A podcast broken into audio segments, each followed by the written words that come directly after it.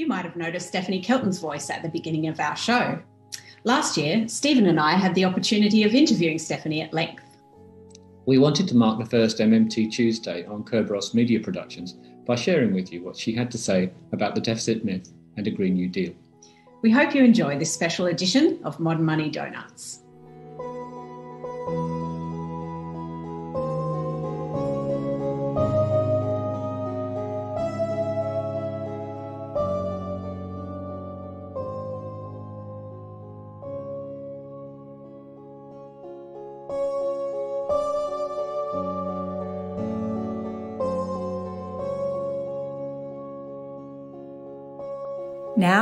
It's time for Modern Money Donuts with Steven Hail and Gabrielle Bond.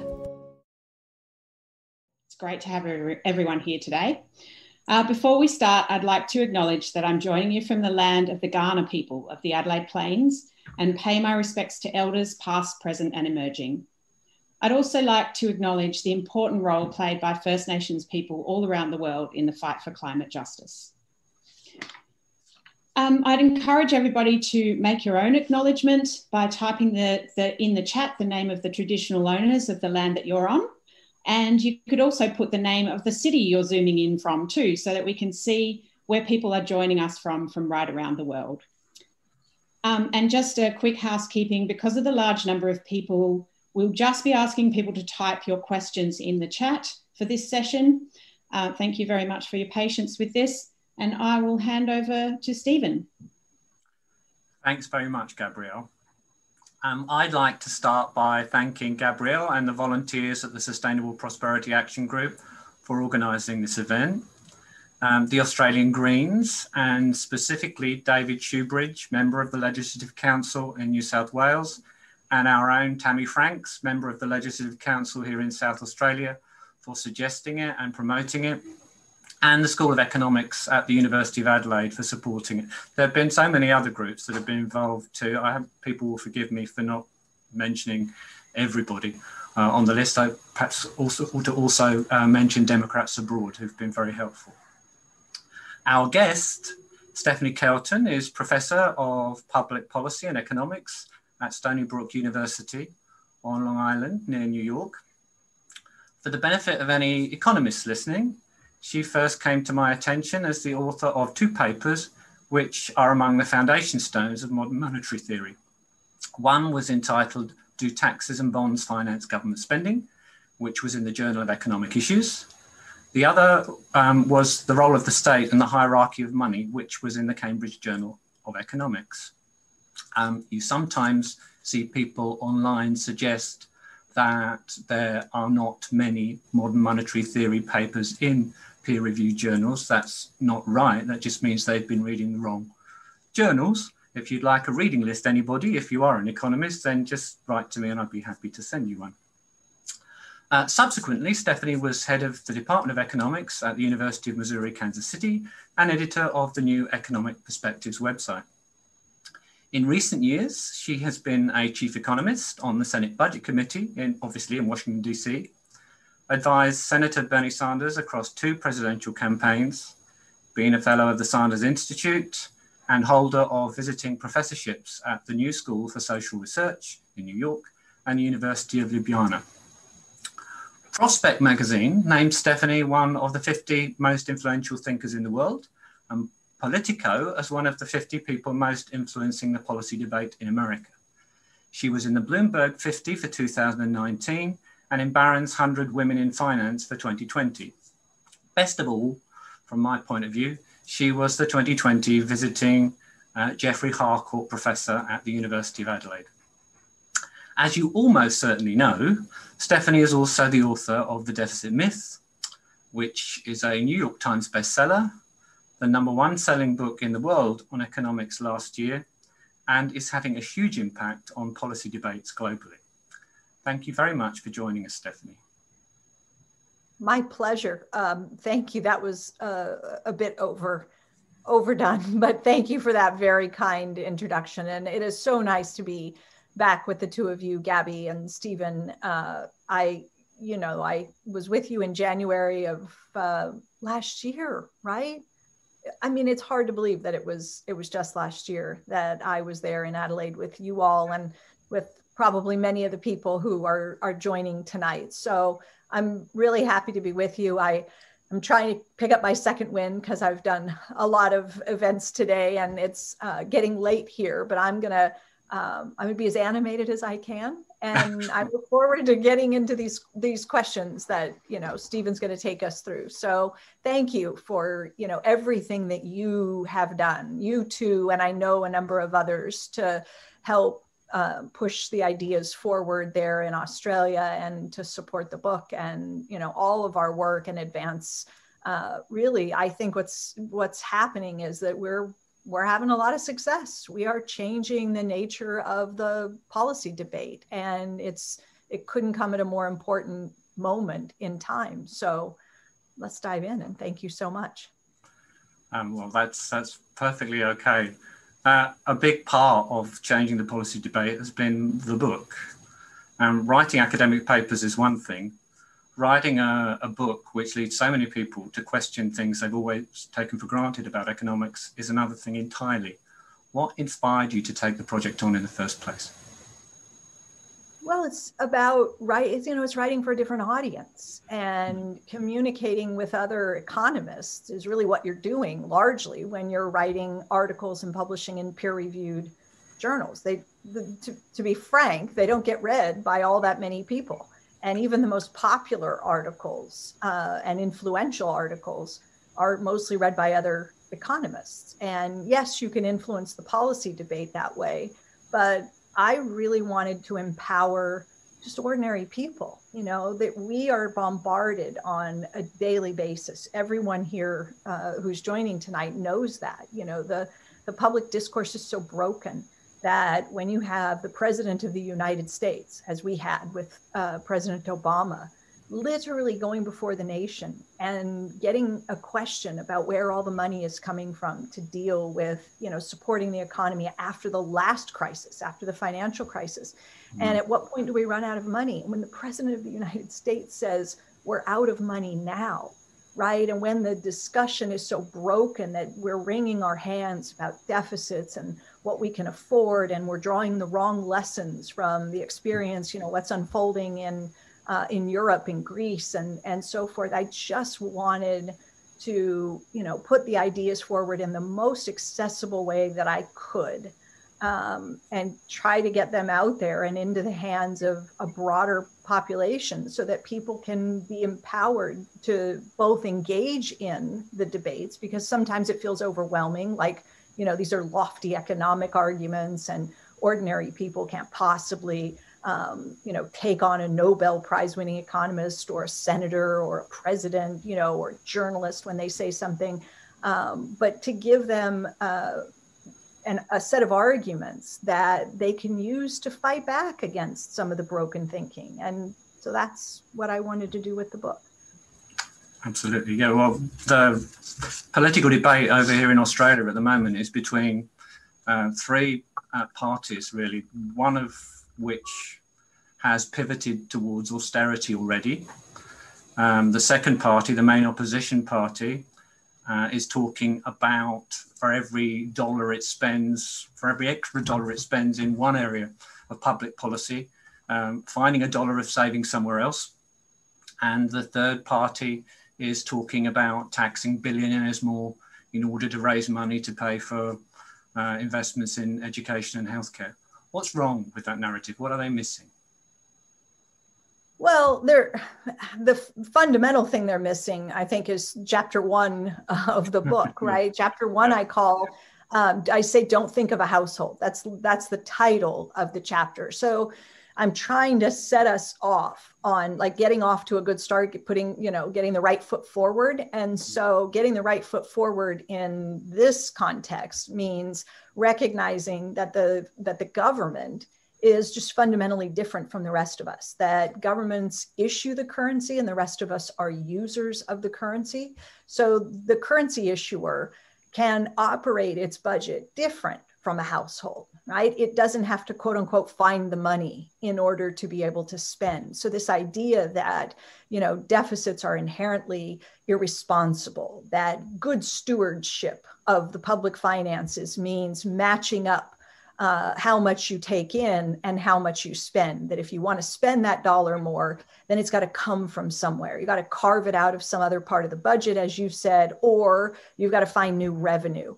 And so that's broken thinking, right? That is thinking of the government as having constraints, as having a budget constraint that's sort of akin to what households face, instead of recognizing that governments are nothing like households. And the main thing that distinguishes them is that they get to issue the currency. They literally get to spend the money into existence. And so we have to think about the limits very differently and how the government can operate its budget. So the three uh, scenarios that you just laid out there are all reflective of broken thinking. None of that shows an appreciation for what makes the government different from businesses or from households. It's so strange, really, that that, that is the narrative. When you come to think of it, that uh, in Australia, and it's it's even more true in the US, the government budget has nearly always been in deficit. Yeah, I mean, I'm not going to tell you how old I am. Unfortunately, you know, I think it's not as old as me. I'm th- I think you know it's funny. Um, this is a little off topic, but I do notice this weird thing that uh, you know there will be an article written about me that will include my age. I never see that really happen with men, with mm. men economists. I don't see the the age included there, but it, it always happens with me. So I'm not going to tell you, but it's all it's all over the place. But the point is that I think for four years of my entire lifetime, the US government's budget has not been in deficit right? Four years uh, that that the government has either balanced the budget or, or had a budget surplus. And that's what you're saying right? Deficits are the norm. It is normal for the federal government's budget to register a fiscal deficit. Nothing inherently problematic unusual. It's a perfectly normal thing to uh, to have happen. It's been that way almost my entire lifetime, and without the sort of you know fallout, the negative consequences that everybody warns about. You know, increasing deficits or persistent budget deficits result in increasing the national debt, and you, at some point, you know, the narratives are always that this leads to Armageddon, that there's there's there's fallout from this. It's just it's just not true. It's not borne out by the history, but the story just hangs around, you know?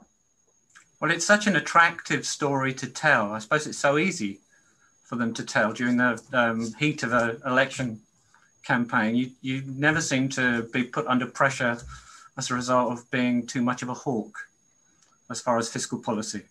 Yeah, right. I mean, you sound like the grown up in the room when you stand up and give a speech and pound your fist and fire and brimstone about how you vote for me because the last party um, you know, left us with these huge. You notice the language they often use: blew a hole in the budget, mm. drowning in red ink. You know, charging the national credit card, driving us into debt. They always use that really inflammatory language. So you stand up and you come in sounding like the sober um, statesman. You say, you know, the, the last party did all of these things that put us in danger we're at risk because of the way the finances were managed in the past. Vote for me and i will put the budget right. I will you know protect us from becoming like greece or you know some event where china turns off the spigot and no more dollars come out and then we're in real trouble sort of thing. And you know to the extent that people don't know better it sounds reasonable. It sounds responsible. It sounds like the kind of thing you want to get behind right so you scare people and then you tell them to vote for you because you're the person who will keep them out of danger, out of harm's way. So what what should a responsible fiscal policy look like? So the the key thing is to avoid thinking at all really about the number that falls out of the budget box at the end of every year. That mm-hmm. is largely irrelevant right? It doesn't matter whether the government's budget ends the fiscal year with a small surplus, a small deficit, a large deficit, a large surplus, a balanced budget. The right fiscal outcome is the one that balances broader conditions in the economy. So if you can achieve a good economy, if you can, uh, you know, carry out an agenda that allows you to create a good economy, you know, high levels of employment, good paying jobs, low inflation, poverty rates are coming down, your infrastructure is being maintained. If, if the things that matter are um, being realized, right? You're delivering on good outcomes in the economy, and it takes a deficit that's 5% of GDP to get there. So what? You have low inflation, full employment, high wages, low poverty, right? You're, you, what difference does it make? If you can get there with a 2% surplus, okay, fine, right? That, that is the point that the budget outcome isn't what we should pay attention to. You're not trying to balance the budget, you're trying to balance your economy. And you you want to stay laser focused on those objectives, right? The things that matter, and then let the number go where it needs to go. It's like, you know, I have an oven in my house. I don't choose to, you know, cook dinner at 300 degrees because last night I cooked dinner at 375. And I say, hmm. well, I, I can't, I have to lower the temperature tonight because I used all the BTUs that are available or something, you know, um, you, you can start fresh each year and and readjust things to just try to maintain a good economy. So we say that every dollar the government spends is a new dollar, the government being the, the currency issuer. Every dollar the government spends is a deposit the government's making somewhere in the monetary system, in the, in the banking system. And the government doesn't have to raise taxes in order to go and um, engage in additional spending. What's the tax system there for?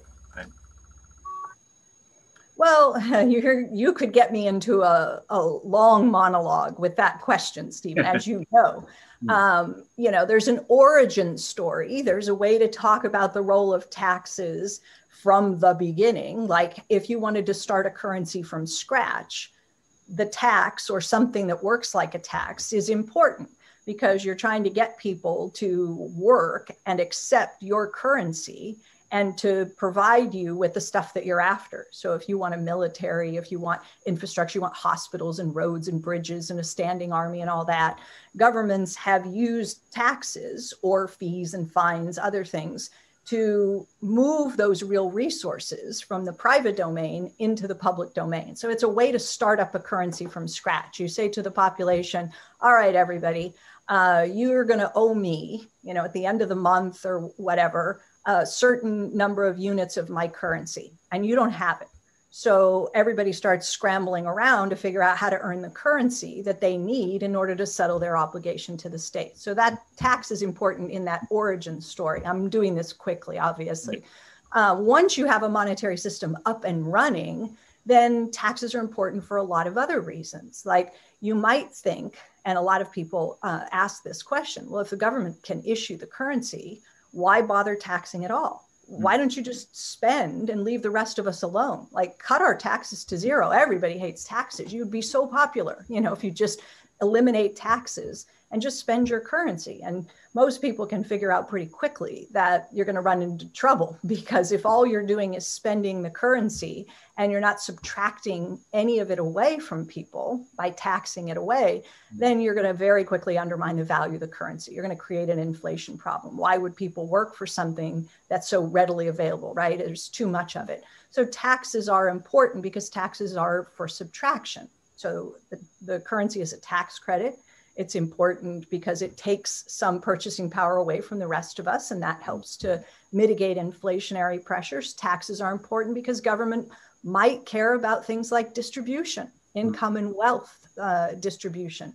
And so you might um, think about changing the tax code, closing loopholes, introducing a new tax, raising an existing tax, cutting a tax, right? Because you're trying to disincentivize or incentivize certain behaviors. Mm-hmm. You might do it because you want to actually alter the distribution of wealth and income. You might look at what's been happening over the course of the last hundred years or so and say, my God, you know, we are allowing the inequalities to become so extreme that this is bad not just for the way our economy works, but it's bad for the way democracy works. Wealth is too concentrated in the hands of too few.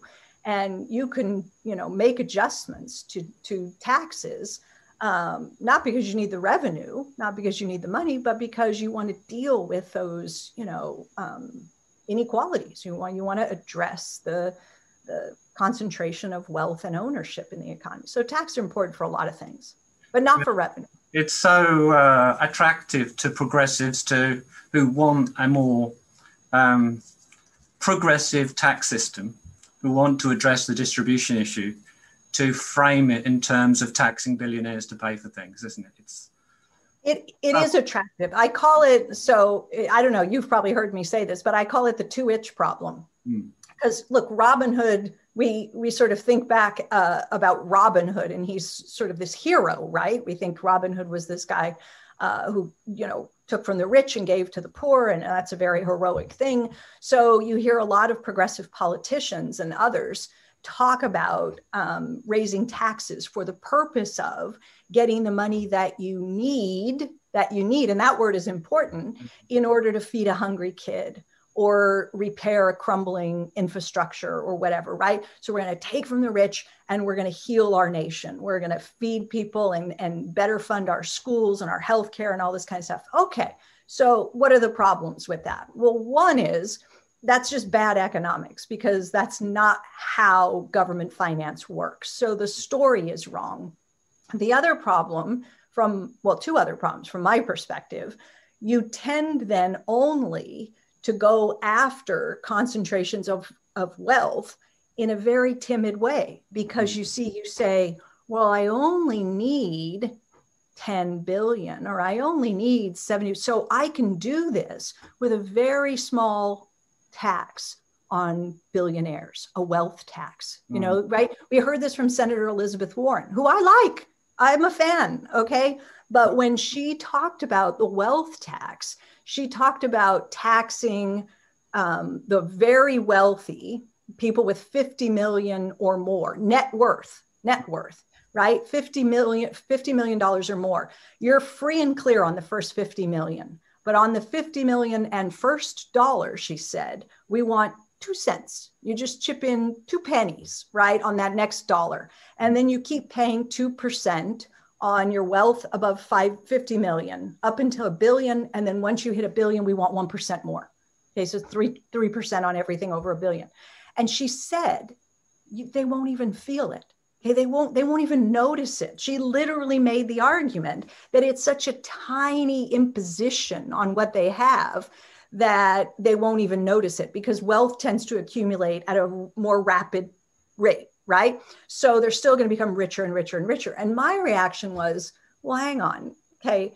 If the purpose of the wealth tax is actually to aggressively get at concentrations of wealth, then what's the point of a little bitty old thing that nobody hardly even knows is happening, right? Hmm. And the, the answer is, well, that's the way to pay for everything. So if you can do this, you just peel off just what you need so that you can claim to the Congressional Budget Office and, and play the legislative process, then you say, well, this is all I need to pay for making public colleges and universities tuition free pre K and some student debt cancellation, which is what she wanted to do with the well tax. So I guess what I'm saying is if you're coming at this from an MMT through an MMT lens and you think about the purpose of taxes the way that I do, then you're not thinking of the taxes to pay for. It's not about paying for things, it's not about the revenue. You're using the tax to achieve a different goal, which is addressing, you know, deep concentrations of inequality. And then you could make a case for something like a wealth tax, at least in a consistent way with through an MMT lens. And you'd presumably go much higher because you're not worried about the pay for. It's not motivated by that. Yeah, we say, don't we, that for federal governments in monetary systems like Australia's or in the US have no purely financial constraint on their spending, but we are not implying that there are no constraints at all, are we? So, what right. is the limit? Right, right. So, exactly. In, in fact, that's really in many ways kind of the core you're taking us right to the core of mmt mm. so you know i will sometimes say that if if i'm pressed to describe mmt in a sentence like give me the soundbite uh, mmt is about replacing an artificial fake phony imaginary budget constraint with a real resource constraint an inflation constraint. So is there a limit? Yes. Is it the limit that almost everyone wants us to believe. That is, that the government can run out of money, like Obama said, become like Greece, have bills you can't afford to pay, go broke and bankrupt the nation and so forth. No, that is not the punishment for overspending. The punishment for overspending is inflation. So there is a limit. The limit is how many dollars can safely be spent into the economy before the economy runs out of capacity to meet that spending, that higher demand with more supply. And remember, you know, government spending isn't the only kind of spending you have to worry about. Government doesn't do the majority of the spending in the economy. The private sector does, specifically the household sector. They normally account for about 70% of total spending. So the government has to share spending space with everybody else who wants to spend into the economy. There's only so much space available and the government has to respect the the total limit right? The capacity limit for the economy. So yes there's a limit and um, we're nowhere close to it in a pandemic depressed economy with unemployment that's very elevated but um, if you push things far enough you will approach that limit. Hmm. we often say um, that it's just a matter of accounting that sectoral balances have to come to zero in the monetary system. And you put it in a rather more accessible way. You say their red ink is our black ink. That's one of the that's what the title of one of the chapters of your book. Uh-huh. Uh, what do you mean by that? Well, so you use the phrase red ink in Australia? Sure, yeah. you know, because when I was doing the book and writing the chapters, I remember asking as I would do presentations, you know, in the UK before the book came out. And I was using, you know, the public purse and red ink and so forth. And, and that wasn't necessarily a common turn of phrase there. So, okay, so you use red ink. So the title of the chapter, Their Red Ink, is Our Black Ink. So what does that mean? Well, it means that the government deficit is just the difference between two numbers. That's literally all it is. We have this visceral reaction. We've been conditioned to, you know, hear the word government deficit and think, whoa, something bad is happening. No, nothing bad is happening. The deficit is just the difference between two numbers. So, what are these numbers? The first number is how many dollars the government spends into the economy each year. And the other number is how many they subtract back out, mostly through taxation. So, in the book, I stick with the same example which is suppose the government spends $100 into the economy and it only taxes 90 away from people in the economy, taxes 90 back out. We label that a government deficit. So we write minus 10 on the government's ledger and we say, oh, they're swimming in red ink, hmm. right? This deficit. What we forget to do is pay attention to the math, which says if they put 100 in and only take 90 out, they're depositing $10, right? Their deficit is our financial surplus. Their red ink is our black ink. Their deficit is nothing more than a financial contribution. They're making a deposit into some other part of the economy. So that's why I say every deficit is good for someone. Every government deficit is good for someone because on the other side of that red ink, is somebody else's surplus, financial surplus. So the question should never be, you know, sh- is it should should the government be in deficit? The question is really, you know, deficits for whom and for what? I mean, it's just that simple. Every deficit is good for someone. You reminded me of a cartoon you used in the lecture you did here when you were the Harcourt professor of our treasurer, Josh Frydenberg, as Cupid firing uh, firing dollars into the private sector. And it was supposed to refer to there being an imminent budget surplus. And the narrative oh, is so confused. yeah, it's, it's like uh, Wasn't there? You're going to get me. I'm tired. I'll make a bad joke or something, but you're making me think of like a 007 movie. There was something like From Russia with Love or something. Yeah. Well, there's the Cupid, right? It's um where our deficits come to you with love sort of thing. Yeah it's a i'm i'm shooting sometimes i say a, a deficit a government deficit works like a blower right? It blows financial assets onto the balance sheets of people outside the government sector.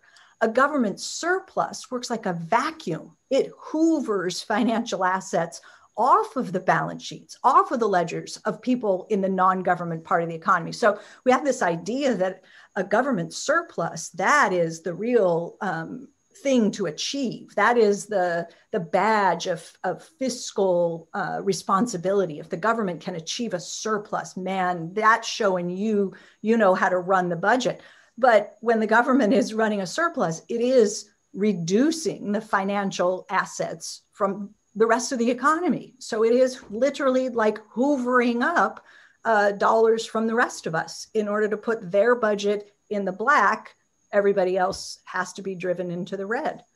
Yeah, it's weakening private sector balance sheets. It either drives right. the economy into a recession or it drives uh, the private sector further into debt, which is what, of course, happened here during the Howard government years when the government ran surpluses eight years out of 10. Unless, unless you happen to be in a situation where the rest of the world is blowing dollars onto your balance sheet. And you can do that through a current account surplus, or we could loosely call it a trade surplus. So it's not necessarily the case that a government surplus dooms the private sector because the private sector can be kept in good uh, financial shape if the rest of the world is supplying the financial assets that keep the private sector. But somebody somewhere else has to be running a deficit. There you go. Yep. That's right. Everybody can't be in surplus at the same time.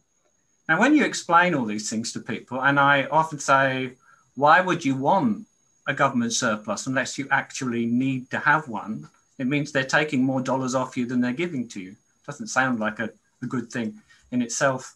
People talk about growing uh, government debt and increasing national debt and uh, recently, a couple of times, I've had people say our national debt in Australia is over $800 billion now. It's heading towards a trillion dollars.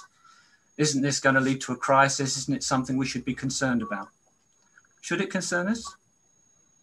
Well, no. I mean, again, with the MMT lens in place, what should concern you are, you know, high levels of inflation, high levels of unemployment. When I say that the goal should be a broadly balanced economy. That's what I'm talking about. I'm saying, you know, if you can get the unemployment rate down without triggering un, uh, inflation, you know, that you consider excessive, and you can manage the inflationary pressure and get the economy to full employment, and we could talk about how to truly achieve full employment, mm-hmm. then no you know that again the deficit the difference between two numbers right? So you spend 100 in you tax 90 out you've deposited 10 what happens as this is occurring is that the government is matching up its deficit spending by selling government bonds. Mm-hmm. so that $10 deposit is immediately transformed into a government bond. Let's call it a $10 government bond so that's somebody's financial assets, part of their savings, part of their wealth.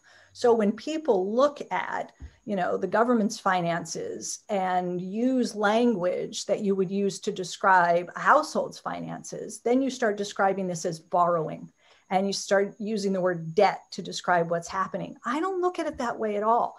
I think that, you know, using the word borrowing is misleading. I think the word debt is misleading when we talk about what the government is doing. Mm. If I borrow money, I borrow money because I don't have it, right? So I go to a bank, I sit down with a loan officer, I say, I'm here to borrow money.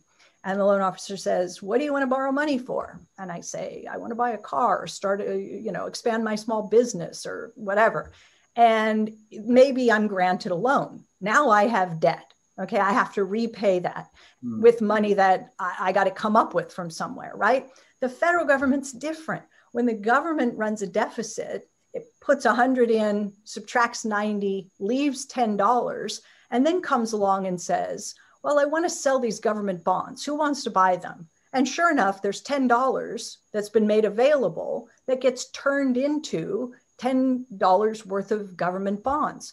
So it's not like when I borrow, right? I didn't walk into the bank and put the money down in front of the loan officer and then ask the loan officer to lend me that money. That's what the government does. They're spending supplies the dollars that are then available to buy the government bonds. So I think the word borrowing is misleading. I think the word debt is misleading. Those bonds are just another monetary instrument. There's another thing that government issues. It's it's interest bearing. So the government is choosing. It's a voluntary thing, right? The a currency issuing government never has to borrow its own currency from mm. anyone. Never has to do that. This is an optional thing that they do. And it you might think it's a nice thing. I mean, we could debate that, but you might think, oh, you get to give up your currency and hold a risk-free asset and you get a reward, risk-free reward. Wow, that's kind of nice, right? So this is an instrument that is interest bearing, very safe, and it provides a risk-free subsidy to the bondholder. So um, you can, you know, we suggest that we really should be thinking of the outstanding total stock of government securities, bonds, as just part of the broader money supply, not use that word debt to, to describe what it is. It's really just an interest bearing form of currency. Absolutely, and the, the pros the pros and cons of uh, issuing bonds could get us onto a quite another long, right. long discussion. But it is a choice. Uh, governments like the US government and the Australian government are not forced to issue treasury bonds at all, or where there are uh, regulations or practices in place which which encourage bond issuance at the moment, they could be changed. As they're not fundamental to the monetary system. No, they are an instrument that allows governments to support interest rates at positive levels, right? You can maintain and manage interest rates, but there are other ways to do that. Absolutely. Um, people sometimes confuse MMT, I don't know whether they deliberately or not, um, journalists, for example, with quantitative easing when it's got nothing really to do with quantitative easing. And uh, there's a, a, question from a member of the public from uh, uh, Peter Holding, which uh, kind of relates to this. He says that Alan Kohler, the uh, famous financial journalist in Australia and somebody who definitely um, understands MMT thoroughly, um, called on the Reserve Bank to buy up all the government's debt and just write it off recently. Would this change anything significant and is it a worthwhile suggestion? And they are buying up, they bought up an eighth of the government's debt over the last year as a result. Well, the, the Fed is buying 120 billion a month, yeah. right? Um, so, so, but the thing is, when the central bank buys the bonds, the Treasury is still continuing to make the payments. So mm-hmm. every government budget includes that line item that says interest on the public debt. People in the media often call it the debt burden or the debt service burden. So that language is problematic, right? Mm-hmm. When I worked in the Senate, uh, I don't know how many times I heard US senators say they look at that number and they see 400 billion or 350 billion as the line item in the budget called interest expenditure, right? Interest on the debt. And they go, oh my God, we're spending, we're on track to spend more on interest than we spend on the military if you project out, you know, some number of years. And they would just, it would blow their minds. And, you know, I would, I would point out that, well, there are a couple of ways to deal with that, right? One is you don't have to issue the bonds at all. Hmm. And as, as all the bonds matured, that line item would just disappear. If you don't like the number being as large as it is, you could always cap interest rates. We did it before. The Fed has done it before. The Bank of Japan is pinning the 10 year on Japanese government bonds at zero because the, the BOJ says we're going to keep it at zero. We're doing That's something similar to that here now with ah, okay. bonds. They're pinned at 0.1%. So, but the, I guess the point is, as long as they still sit on the balance sheet, and this gets to the question about writing them off. Yeah. Um, we would say, MMT economists would say, once the central bank buys the bonds, it's as if the Treasury never issued them in the first place, mm. in the sense that the Treasury will make the payments, the central bank remits the profits back to Treasury at the end of the year. So it's like a left pocket, right pocket thing. Mm. The problem with that is that everyone still sees the line item in the budget, the interest expense, and it's still there, right? People still see it. So this question uh, is about whether there would be advantages to having it not still be there, to actually writing it off once the central bank buys it, just make it disappear from the whole you know accounting uh, and and dispense with the exercise where you pay the interest and you pay back the principal at maturity and then it goes you know um, politically yes there would be uh, probably advantages to doing that. We have a debt ceiling limit and the bonds that are held by the fed are counted as part of the public debt and subject to the debt so it's like crazy you know? So yeah, there are advantages to, I, I suppose, doing it that way. Mostly you end with a negative capital position on the central bank's balance sheet, but that really doesn't matter. No, I mean, again, it's the politics, yeah. right? You only have to deal with the politics. The economics are fine. Um, um, maybe we'll move on to uh, Luke Heffernan's question. Luke asks whether the deficit myth has got anything to say about nations without a sovereign currency? Yes. Um, uh, there's a whole chapter that deals with, uh, you know, it's the it's the open economy or the trade chapter, and so the answer to the, the short answer to the question is yes, and the long answer could go on for a long time, but uh, you know, the answer is yes. It I don't know how much. It explains why countries like Greece or Italy can get into difficulties as far as uh, financing fiscal deficits are concerned. Uh, yeah, I mean the yeah. the the point is to to emphasize that countries that have a particular set of arrangements mm. that you know the country has a monetary system in place where the government issues the currency the currency is uh, a floating exchange rate where the government doesn't promise to convert its currency into something it could run out of. So you're not on a gold standard where you're promising to convert your currency on demand into gold. You're not on a fixed exchange rate where, you know, you're Russia in the mid 90s and you promise to convert rubles into dollars at a mm. fixed price. You're you're on a floating fiat currency system. You're the issuer of the currency. You're not borrowing in currencies that you don't control. So you're if you're um, you know the U.S., you're not borrowing in foreign currencies. If you're um, Argentina or Russia and you start borrowing Venezuela, you start borrowing in U.S. dollars heavily. Then you're talking about a totally different animal, right? And the constraints on government finance are different. You're mentioning Greece and countries that um, are part of the EMU those countries gave up their sovereign currencies. They gave them up, they abandoned them. Mm-hmm. And they adopted a, a common currency, the euro, which these individual countries cannot issue. So there are different constraints. We all saw that play out in 2010 when the debt crisis gripped countries like Greece and Portugal, Italy, Spain, uh, Ireland. And, and so we know what can happen when a country has debt that it literally can't afford to service, right? It's got to go out and it's got to borrow the currency because it doesn't issue it. It goes to capital markets. Capital markets are lending to governments that don't issue the currency. So they perceive rightly that there is default risk involved, that this country might not be able to pay you back. So they want a premium to compensate them for the added risk associated with lending to currency issuing governments. And at one point, you know, in the 2010 era, interest rates just completely blew out and you had a full blown debt crisis. Notice that that didn't happen in the UK, didn't happen to Japan, it didn't happen to the US, didn't happen to Australia. You know, you, we are all operating, our governments operate with a sovereign currency. We can manage our interest rates. We don't have to borrow in the first place. Borrowing is optional. Yeah, Greece doesn't have that option.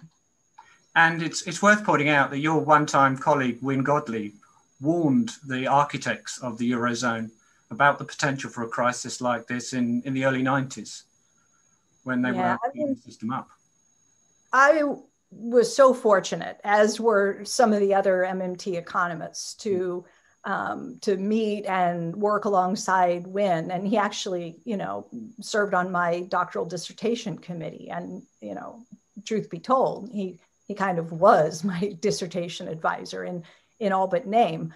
Um, Wynne was brilliant, a British economist who um, spent many years as really forecasting mm. the British economy, and I think you know had earned a reputation of, of being just about the best there ever was in terms of you know his ability to accurately see where where things were headed, you know, well ahead of the rest of the pack. So you're quite right. The euro was introduced in January of 1999, officially became a, a currency, but you know people understood for years ahead of that that this was the direction that many European countries were heading.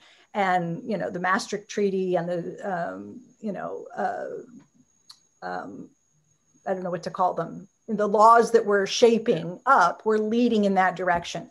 And as early as 1992, Wynne was writing and saying, uh oh, you folks are, you're putting in place a blueprint that is going to lead to trouble down the road because you're proposing to do something that uh, really hasn't been done before, in a sense. You are divorcing monetary policy and fiscal policy in a way that is going to leave you vulnerable to economic downturns and unable to act when a crisis comes and you're not going to be able to use fiscal policy and you're going to have face debt crises and all this. And Wynne could just see it? Plain as day. It was so crystal clear to him that when you give up your currency you're giving up a lot more than just the ability to depreciate your currency to try to improve the you know terms of trade and and so forth that you were really compromising your ability to stabilize your economy in times of crisis. And he meant specifically fiscal policy. So Wynne had it all figured out as early as 1992, and because I was working with him, um, you know, in the late 90s, but before the euro became official uh, currency, I I was lucky enough to be influenced by his thinking and to not fall into the crowd that was cheerleading this um, you know currency arrangement because I could see what he saw, which was basically a design flaw in the blueprint. Yeah, I, I recommend anyone who hasn't read it uh, look up Wynne Godley's article Maastricht and all that. Um, which we also had one called Curried EMU. Curried EMU. The first one was Maastricht yeah. and all that. Yeah, yeah. Both of them are terrific. Yeah. yeah they, absolutely, they are. Well, I mustn't uh, finish our conversation finish our conversation before asking you about the job guarantee. There's renewed discussion of a job guarantee in the US. I've got the resolution of uh, Congresswoman Ayanna Pressley in front of me, which looks as though it's very much inspired by modern monetary theory. Um, you've been one of the main advocates alongside uh, Pavlina Tcherneva and in Australia, Professor William Mitchell as well, of a federal job guarantee for many years. Would you care to explain why it would be such a progressive measure? Yeah, I mean, so we have this incredible member of Congress, and you just mentioned her, Congresswoman uh, Ayanna Pressley. And she just in the past, you know, few days, I think Friday of last week, if I'm not mistaken, uh, formally introduced a, a, resolution in Congress. Now that's different from a bill. Hmm. It's mm. it's not a formal piece of legislation, or I mean, a, a, a bill, but it is a resolution. Mm. And she is getting it on the table, and she has come out in favor of a federally funded, basically a public option in the labor market, right? A federal job guarantee where anyone who wants to work, wants a job, and cannot find one anywhere else in the economy has a right right, to a good paying job, right? A, a, a job that pays, well, we can debate $15 an hour, but a living wage job and benefits. So a wage and benefit package that you always have as an alternative to unemployment. Hmm. So, you know, I saw today and I, I, was pretty busy and I didn't really get a chance to watch the whole thing, but I saw that the daughter of Martin Luther King Jr. and Coretta Scott King mm. was retweeting and sharing a video that Congresswoman uh, Pressley put out, where in her own words, you know, she's laying out the answer to your question, which is what makes this such a progressive policy. And so for people who maybe haven't seen that yet, you know, go find her Twitter feed and watch this incredible video. I think it's about three minutes long, um, but it's that arc of history, you know, that Martin Luther King Jr. talked about that that bends toward justice. And this resolution is her effort to bend that arc toward justice so that you know people who have nothing who have no entry point in no way to support themselves no way to to get a job and and to survive uh, always have the security of knowing that whatever else happens in their lives you know you have a right at the end of the day to a job that pays a decent wage and comes with benefits. And that's a very different answer than you know the kind of answer that a you know buttoned up economist might give about the benefits of a program like this just you know in terms of efficiency um, making the labor market more liquid uh, allowing workers to transition in and out of this program as some way of um, better stabilizing the economic system, which it has those benefits as well. But there's also really important human and moral side of um, the job guarantee, and that's that's certainly what uh, Congresswoman Pressley is leading with. And it's what we're campaigning for, including our Sustainable Prosperity Action Group here in Australia, and Greens and members of the Labor Party right the way across the country uh, as well. And uh, Stephanie covers uh, the federal job guarantee um, proposal and its role as a, a counter-cyclical stabilizer in modern monetary theory in her book. And I also recommend Pavlina Tcherneva's book, The Case for a Job Guarantee, which is a great read as well and uh, goes into some of these issues in, in a lot more detail too. Oh yeah, the, probably almost any question that you you or the people joining would have about how the program would work and the benefits you will find in her book. And she also has a website where she um, has created a nice FAQ of frequently yeah. asked questions. And that that is just really sharp because just any question that pops into your head, I'll bet you uh, she's got it there and and she's got an answer to it. So and Pavlina was involved in a successful job guarantee style scheme in Argentina in the mid 2000s, wasn't she? Which uh, they should never have uh, removed, actually, should have left it in place. Yeah, Pavlina and uh, Matt Forstater, who is a fellow MMT economist and a professor at the University of Missouri in Kansas City, um, I think both of them worked with uh, someone in the Argentinian government, in the mm. uh, Ministry of Labor, yeah. to design and implement a, a, version of a job guarantee program that was for that was extremely meaningful and successful to people who were able to take advantage of it while it existed. Yeah, I recommend reading about Plan Jefes uh, in the book. Yeah. I might end my um, section of uh, the event this evening just by asking another question from a member of the public, from Neil Halliday. He points out that our central bank governor, Philip Lowe, recently said at a National Press Club event, we don't do MMT in Australia. Uh, was he right?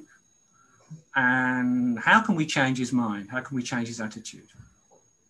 Well, okay. So on Valentine's Day, I tweeted, you know, everybody does this every Valentine's Day. The roses are red, violets are blue, and then you finish this this uh, phrase.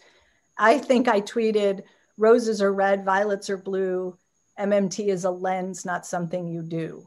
So, you know, is he right? No, um, because if he's under the impression that MMT is something you do and he's not doing it, then he already is revealing that he doesn't understand what MMT actually is. It's a description. And I hate to break the news, but we're providing an accurate description of what he actually does, right? What the central bank does, the mechanics of government finance, how the monetary system works, and the mechanics of government finance. And we're just trying to tell the truth to people about the nature of it all and how it works. And you know, central bankers like to be shrouded in this sort of veil of, you know, secrecy, and it's all supposed to be sort of mysterious, and we don't do that, and we don't.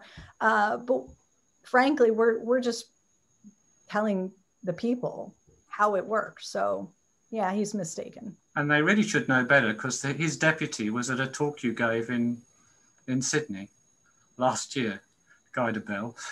Yeah, you said that. I mean, I think I sat next to him and we probably had some small talk. And I think if I remember correctly, maybe he asked one question at the end of some remarks that I gave, but um, I don't know how much of an effort he's made to actually engage with any of the scholarship. So well, he may be next in line to be the governor, so maybe we'll see.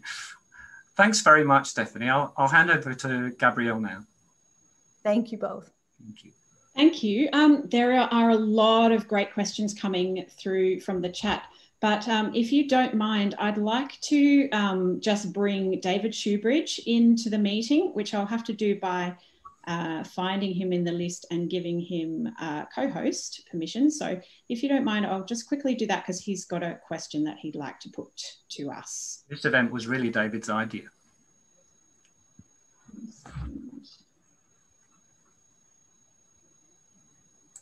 Just, uh, sorry, talk amongst yourselves while, I, while I'm finding that. I'll unmute myself. It's great. Thank you so much, Stephanie, for doing this. Uh, we know how busy you've been today and how busy you are virtually all the time. You're absolutely wonderful. And please come back to Adelaide soon. I listen, I would love to come back. I can't wait to come back. Thank you for hosting this.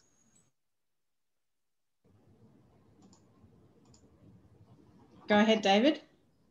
Oh, um, Oh, thanks, Gab, uh, and thanks for doing um, all of the hard work behind the scenes, often not celebrated enough. Stephanie, um, I'm really grateful for you taking the time out. I'm, I'm, sure you've got global demands, and and I particularly like the way you um, dealt with what often I see as a criticism, a criticism of MMT. There's this sort of tribalism between a job guarantee and MMT, and putting to bed that sort of false um, dichotomy has been really useful. But I thought I'd just bring it down to earth with the misery that is Australian politics. Um, and so, for example, I don't often do this, but and I blame Gab for this. She sent me Matt Canavan's tweet that went out this morning. Matt Canavan is a a um, I'm trying to think of a polite way of saying a right wing nut job um, in the government at the moment. And a senator as well. And a senator. Yeah, senator. Thank you, Steven. He's a senator, um, government senator, and a very pro resources, very you know right wing he put this tweet out. So on the day it was revealed that surging coal exports could add $2 billion to government revenues, we are promising to spend 2 billion extra on the dole. They're, they're putting some extra, a tiny amount of extra money into social security.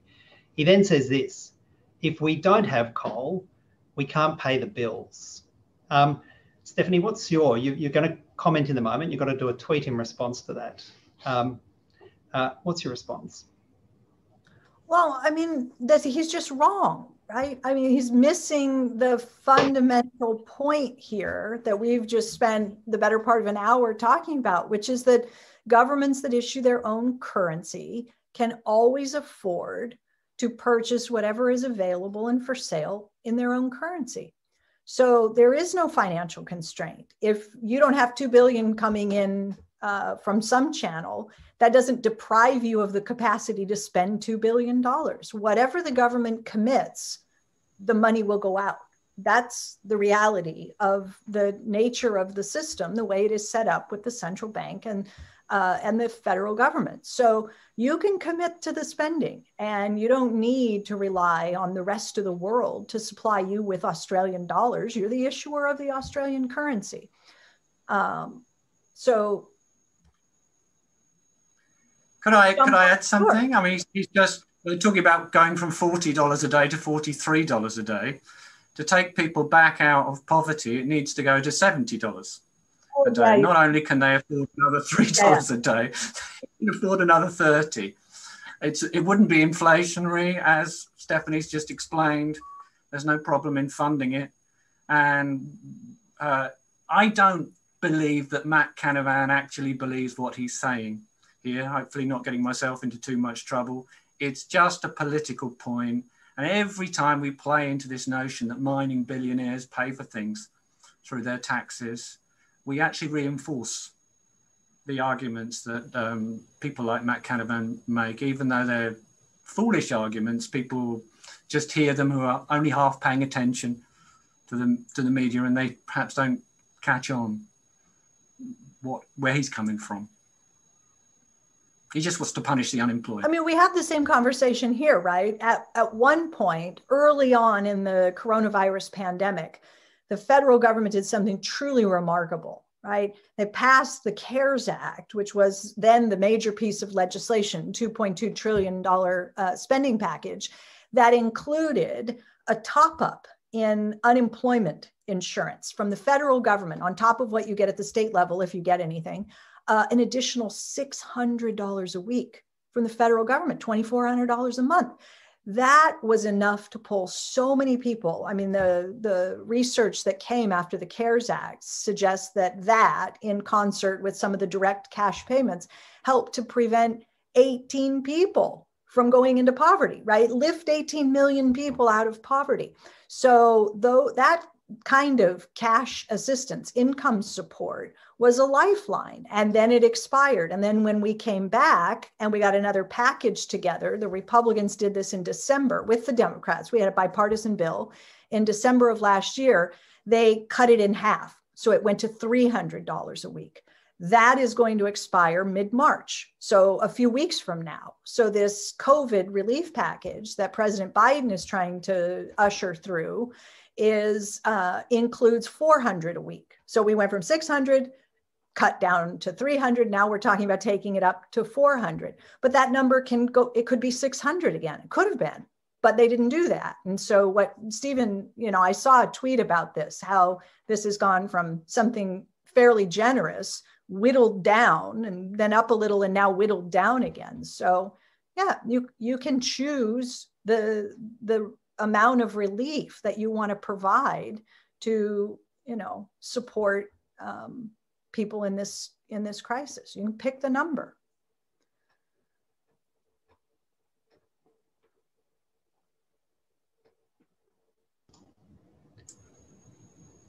was there anything else david Oh, sorry. I, I thought I had. I, I was going to hand over to the rest. No, look. I, I, mean, we've had almost exactly the same debate here about the level of support for um, we called it job keeper. So so businesses were given money um, that they could they were meant to but not required to redirect to wages to keep people on the books during the, the recession from the caused by the contraction from COVID, and then job seeker, which was basically an unemployment benefit.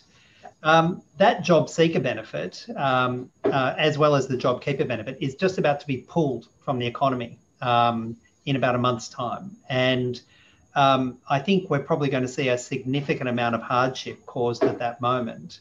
Um, Stephanie, can you can you give us some analysis about you know a useful way to talk about that, um, uh, and a useful way to respond to what I think is going to be a, a sort of wave of pain and and, and poverty? I mean, I can tell you that what the experience was here when we allowed the relief, the income support to expire prematurely, when we didn't stay committed and continue those payments. What happened is we went from pulling 18 million people out of poverty by summer when the income support started to disappear. 8 million people fell back into poverty by September.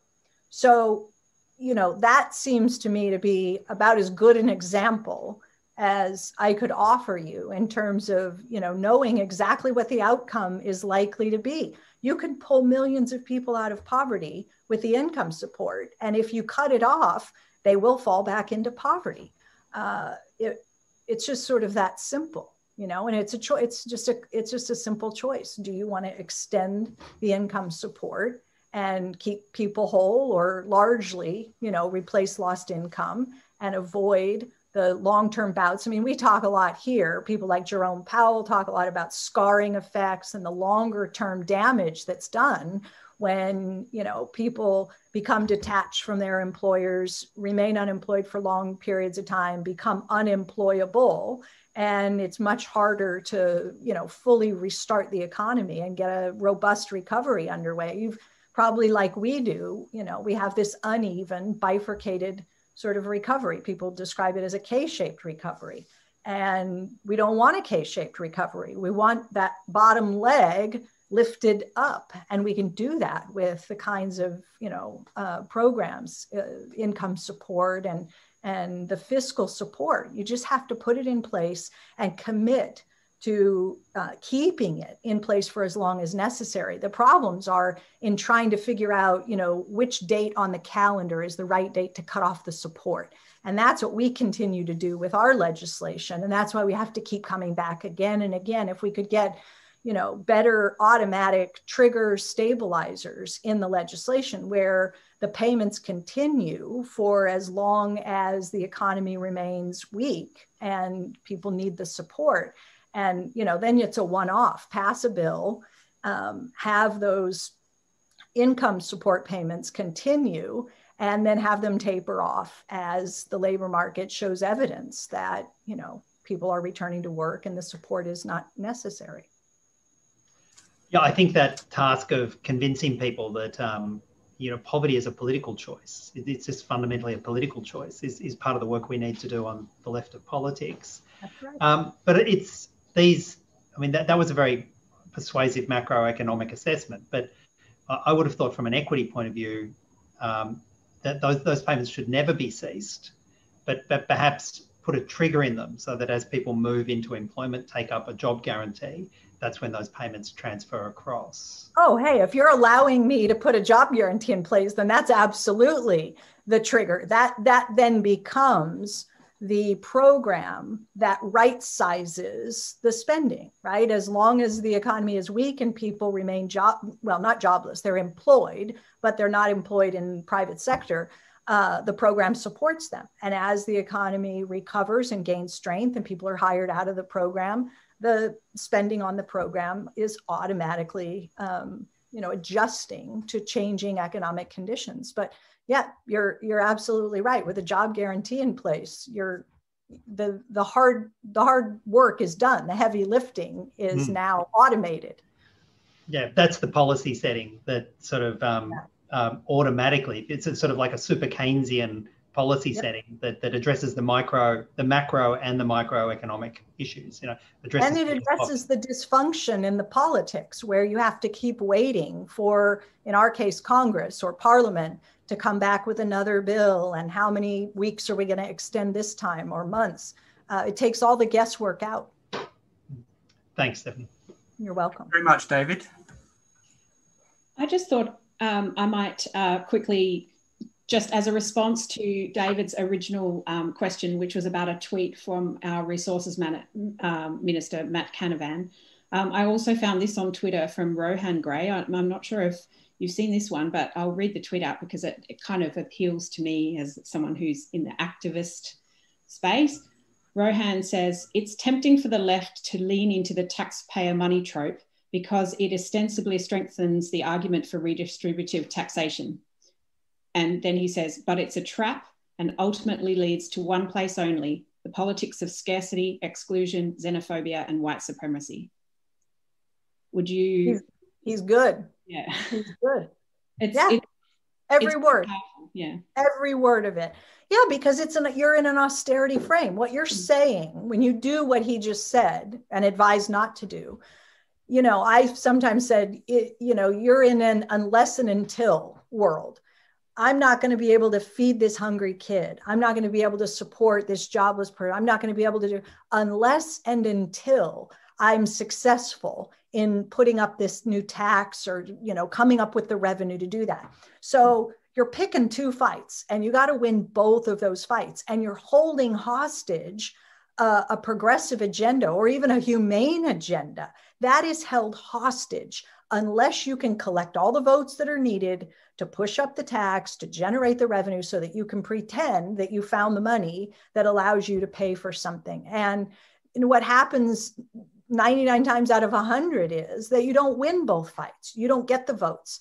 And therefore, you don't get the tax revenue, and therefore, the spending doesn't happen. And that means people just stay in misery, right? And it's gratuitous because you could you could address problems without you know that secondary and unnecessary fight you can get there in a more direct way alleviate human suffering in the now Um, but if you if you are committed to not addressing problems unless and until you can peel off a few bucks from the billionaire class, then there's a pretty good chance that you're going to be stuck with just you know crumbling infrastructure poverty homelessness and all the rest of it yeah and of course the most marginalized people are the ones who are going to suffer the most from the effects of climate change and austerity yep. and they're often well they're they're the people who are also um, from you know different they're immigrants or migrants or uh, traditional owners or um, indigenous people here in australia already we can see that happening. It's really stark. So I think the racism aspect of it is really important that we acknowledge and work on. Couldn't agree more. There's um there's a bunch of questions that I picked up from earlier on in the session. Shall I throw a few of those in, and um, then we might also towards the end that another one of our um, uh, Greens politicians here in South Australia, Tammy Franks, is on, on the call and she has helped us put this webinar together. So we might give her co host as well in a few minutes and she could ask a question. She says, no rush, but we will get to you, Tammy. Um, so just back from, because there's at least 100 great questions in there and we won't have time for all of them, I'm very sorry. Um, but back a fair way, James asked, what, um, what have you been using as an alternate metaphor to government as household? Do you have any suggestions for how we might change that metaphor? I mean, I I just tend to say currency issuer. Um, uh, I use, in, I never use taxpayer dollars or taxpayer money. I say public money or federal dollars. Yeah. Um, more and more politicians, at least here in the US, are starting to, to do that, to get more careful about the language. You ever notice that the, the phrase taxpayer money is usually invoked when you're trying to um, spotlight something that you don't like? So mm-hmm. Democrats will say taxpayer money when they're talking about the Pentagon budget and defense spending. Ah, the taxpayer because that right gets you right. Uh, Republicans say taxpayer money when they're talking about you know welfare programs or something like that. Oh, taxpayers are supporting these welfare programs, but um, no, you just it's our money.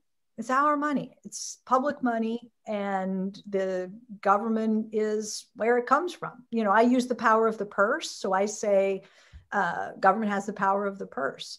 That's what makes them unlike a household. They have the power of the purse. I think I read in your book as well that you use the metaphor of like um, a, a football match, or you know, where the one team is scoring points, and um, will you know, will the referee run out of points? No. If a team keeps scoring points, they just keep adding points to the score. Yeah, yeah we sometimes use the phrase the government is the scorekeeper for the dollar.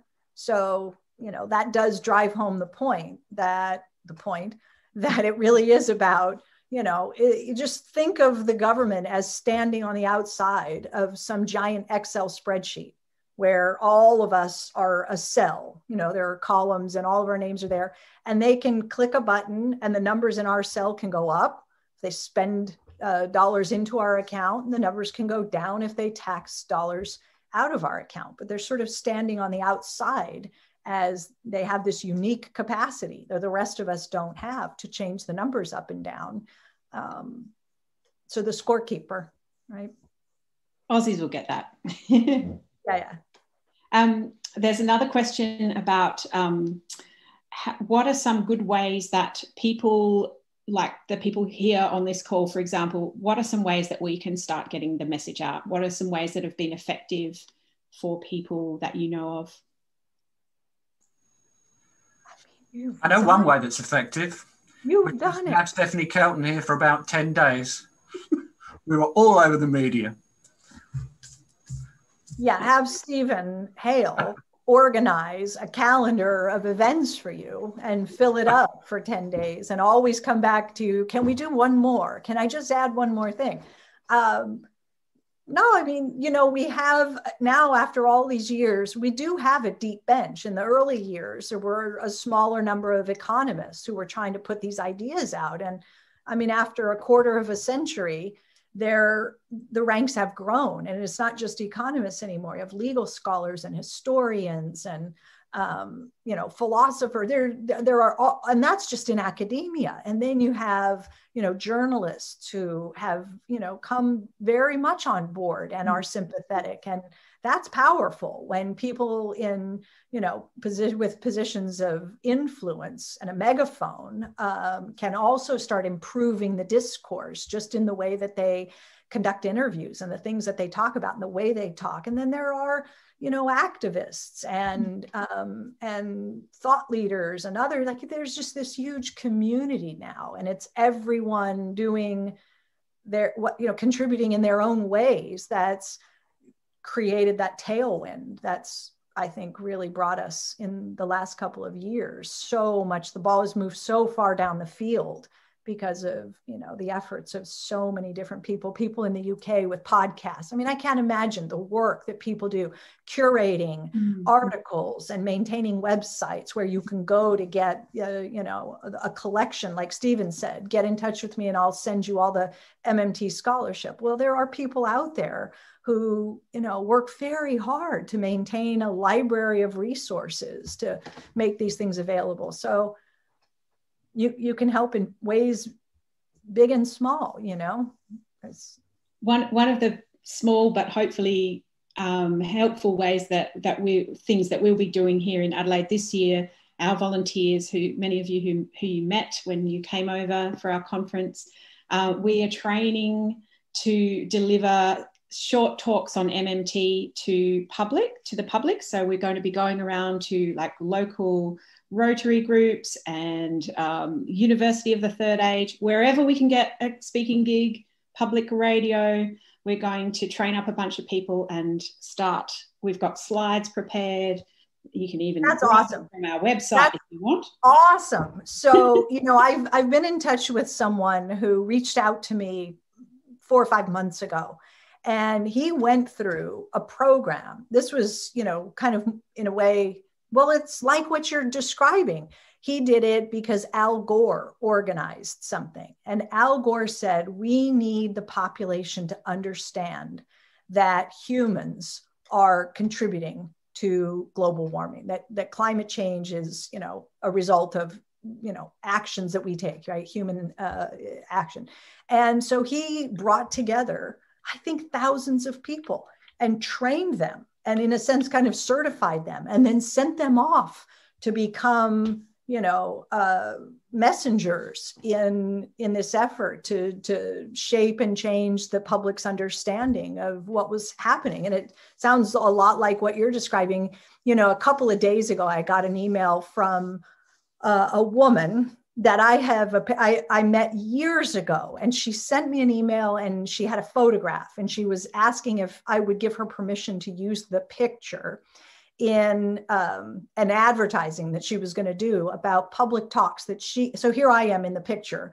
with this gal and this guy from who knows how many years ago but she's going out in her community and giving talks on MMT. And she wanted to know if it would be okay to use the picture. I said, of course, you know, go for it. And good luck. And I, I'm sure it's going to be great. But people are, you know, amazing what people are out there doing quietly and behind the scenes and and publicly. People are pouring in a lot of their energy to try to, you know, be part of getting us to a better place um, amazing. Absolutely. And I think we can all help each other to communicate well and to communicate with compassion and kindness, even to people that we don't agree with. And that's how we win the argument. Yeah, that's such a good. I'm glad you said that because, you know, you could get very impassioned. And it is often frustrating to hear people, you know, espousing these myths, but everybody hasn't arrived. I once didn't know, you know, I didn't always have this understanding of things. So I was once as confused and probably worried about deficits as anybody else. So take a sympathetic approach and meet people where they are and and try to help bring them along.